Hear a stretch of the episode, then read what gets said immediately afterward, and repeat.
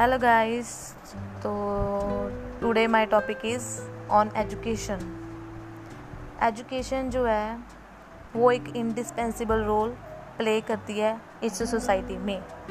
To survive in this society we have to be educated because without education we can't survive education provides us a lot of information, knowledge, and also provide the opportunities to get jobs.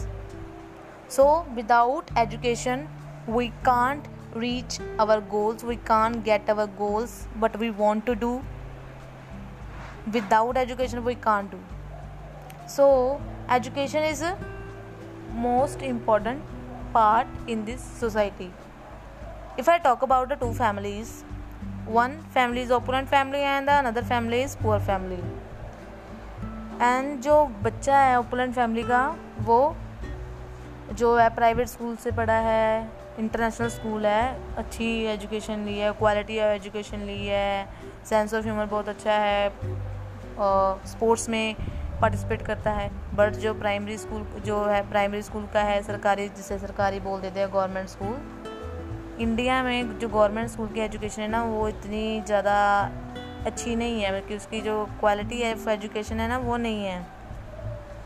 तो वो बड़ा होकर कैसे compete करेगा उसके साथ? तो education जो है ना, बहुत ज़रा इम्पोर्टेंट है, अगर हमने अपनी सोसाइटी को डेवलप करना है। क्योंकि अगर अच्छी एजुकेशन होगी, बच्चा पढ़ेगा। जितना वो पढ़ेगा, उतनी उसको नॉलेज आएगी। जितनी उसको नॉलेज आएगी, उतना वो अपना जो है माइंड को को एक्सपेरिमेंट करने के लिए कोशिश करेगा, उसका माइंड एक्सपीरी एक्सपेरिमेंट करना शुरू कर देगा कि ये कैसे आया, ये कैसे चीज़ हुई। अगर उसको, उस चीज़ के बारे में नॉलेज ही नहीं है तो वो क्या एक्सपेरिमेंट करेगा चीज़ों के ऊपर? अच्छे मार्क्स लेकर, अच्छी जॉब लेगा, अच्छी जॉब लेगा तो जॉब में से पैसे तो मिलेंगे ही। पैसे आएँगे, घर का खर्चा चलेगा सेविंग्स होंगी सेविंग्स के बाद इन्वेस्टमेंट्स होगी। उसके बाद फिर उसकी जो है पोस्ट बढ़ जाएगी।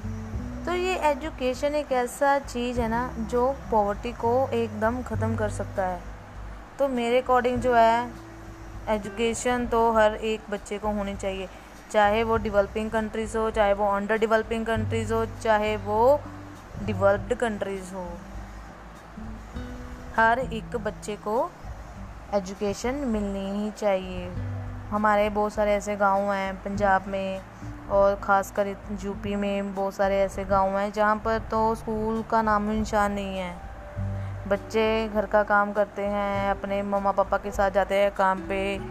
उनको कोई नॉलेज ही नहीं है, उनको अपना नाम भी लिखने नहीं आता तो वो क्या पढ़, क्या जॉब करेंगे, क्या नौकरी करेंगे?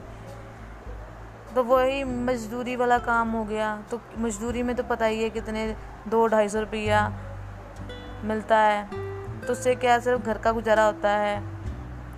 तो वो कैसे अपनी लाइफ को चेंज करेंगे?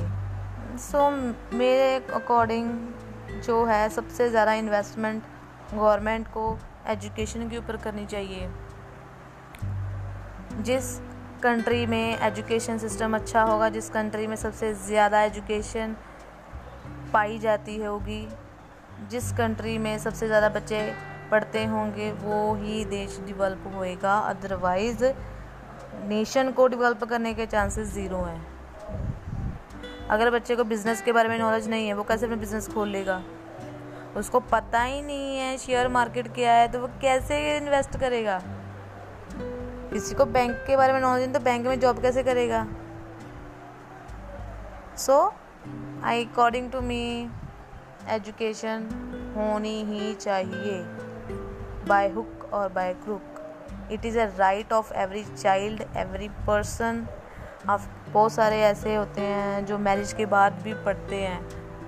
Hats off to them because बहुत सारे ऐसी लड़कियाँ हैं जो चाहती हैं पढ़ना बट उनकी शादी कर दी जाती है। फिर उनको पढ़ाई छोड़नी पड़ती है बट आफ्टर मैरिज अगर उनके हस्बैंड और इन लॉज उनका साथ देते हैं तो उससे बेहतर बात तो कोई भी नहीं है। सो so, हम लोगों को ना ऐसा बनना पड़ेगा। हर जो माँ बाप है जो पेरेंट्स है उनको समझना पड़ेगा कि मैंने अपने बच्चे को एजुकेशन देनी है चाहे जैसे मर्ज़ी। So this is the end of my topic I hope you like my topic thank you to all.